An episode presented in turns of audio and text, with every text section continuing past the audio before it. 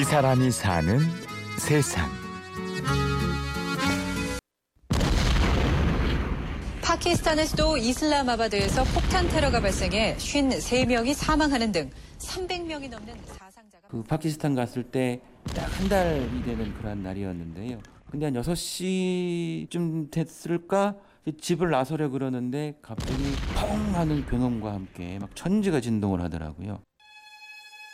조금만 부지런했다면 살아남지 못했을 겁니다.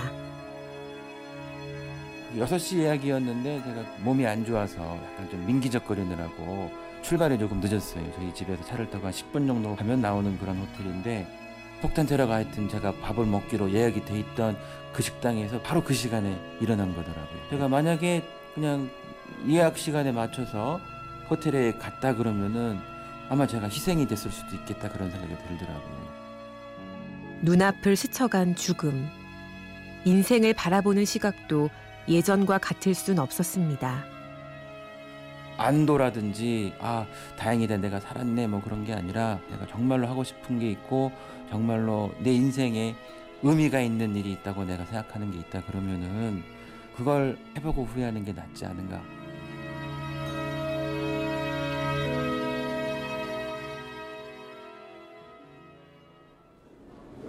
우동을 주세요. 사람들이 맛있는 우동을 먹는 이곳은 오늘의 주인공인 신상목 씨가 운영하는 우동집입니다. 오늘은 외교관 신분을 내려놓고 세계 최고의 우동을 만들기 위해 노력하는 신 씨의 이야기를 들어보겠습니다.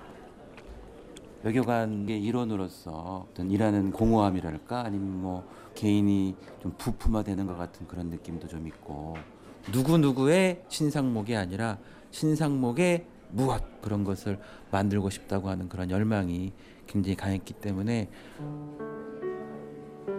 기계 같은 공직 생활 대신 마음이 시키는 일을 하고 싶었습니다. 그때 운명처럼 우동을 만났습니다. 제가 2000년에 일본에 처음 갔을 때 면을 대를 이어서 해온 그런 가문이 있는데요. 그때 우동하고 소바를 그 집에 가서 먹었는데 정말 맛있더라고요. 제가 6년 만에 그 집을 방문을 했는데 제가 살짝 그때 좀 충격을 받았어요. 6년 동안 변한 게 하나도 없는 거예요. 마치 6년 동안 나를 위해서 기다려준 듯한 그런 느낌이 드는 거예요. 이 집은 아마 음식을 파는 게 아니라 행복을 파는 집인지도 모르겠다. 불현듯 막연한 동경인데 그때 든 생각이 나도 뭔가 다른 사람들에게 행복을 줄 수 있는 그런 일을 하면 좋겠다. 막연한 동경은 어느새 꿈이 됐고 테러의 공포는 그의 열정에 불을 지폈습니다. 내일 내가 어떻게 될지 아무도 모르는 그러한 인생인데 내가 왜 이렇게 고민을 하고 뭐 이렇게 내가 붙잡고 있는 게 있다고 그럴까. 마음속에는 우동집을 한국에서 차리고 싶다라고 하는 마음에 무슨 불씨가 잉태된 것처럼 사그러들지 않고 뭐 확 타오르면서 제가 할아버지께 제가 편지해서 할아버지가 평생을 바쳐 이룬 그 맛과 그 정신을 제 인생에서 굉장히 커다란 그런 의미로 삼고 제가 앞으로 제 삶을 살고 싶다고 그때 처음으로 진지하게 이제 말씀을 드렸는데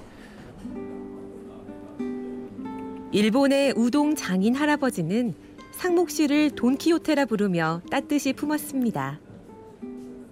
할아버지가 편지에서 일본 사람이니까 직접적으로 얘기는 안 해요. 돈키호테 얘기를 쓰시더라고요. 그 모든 사람들이 세상 사람들이 돈키호테에게 손가락질을 하면서 저 사람은 바보다 미쳤다 그러는데 돈키호테 같은 사람이 있기 때문에 세상에 변화가 있고 발전이 있고 또 조금이라도 더 하여튼 웃을 수 있는 그런 사회가 된다. 일본 분들의 어떤 성향상 직접적인 대답은 아니지만 모든 것을 다 아끼지 않고 협조하겠다라고 하는 그런 말씀이셨습니다.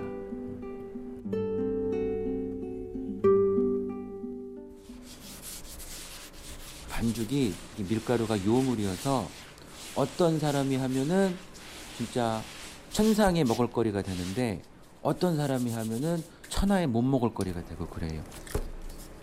일본 우동 장인에게서 배운 건 비법이 아닌 마음가짐이었습니다.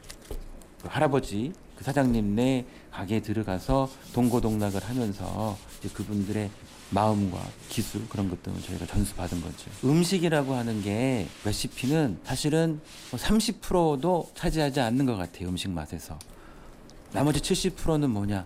그건 지루함과의 싸움이고 매일매일 반복되는 그 일을 일관되게 한다는 것, 손님들과의 약속이고 나에게 주어진 일을 내가 완벽하게 클리어해야 된다라고 하는 그런 마음가짐이 바탕이 돼 있으니까 한결같은 그런 맛이 나오는 거라고 저는 생각을 하고요.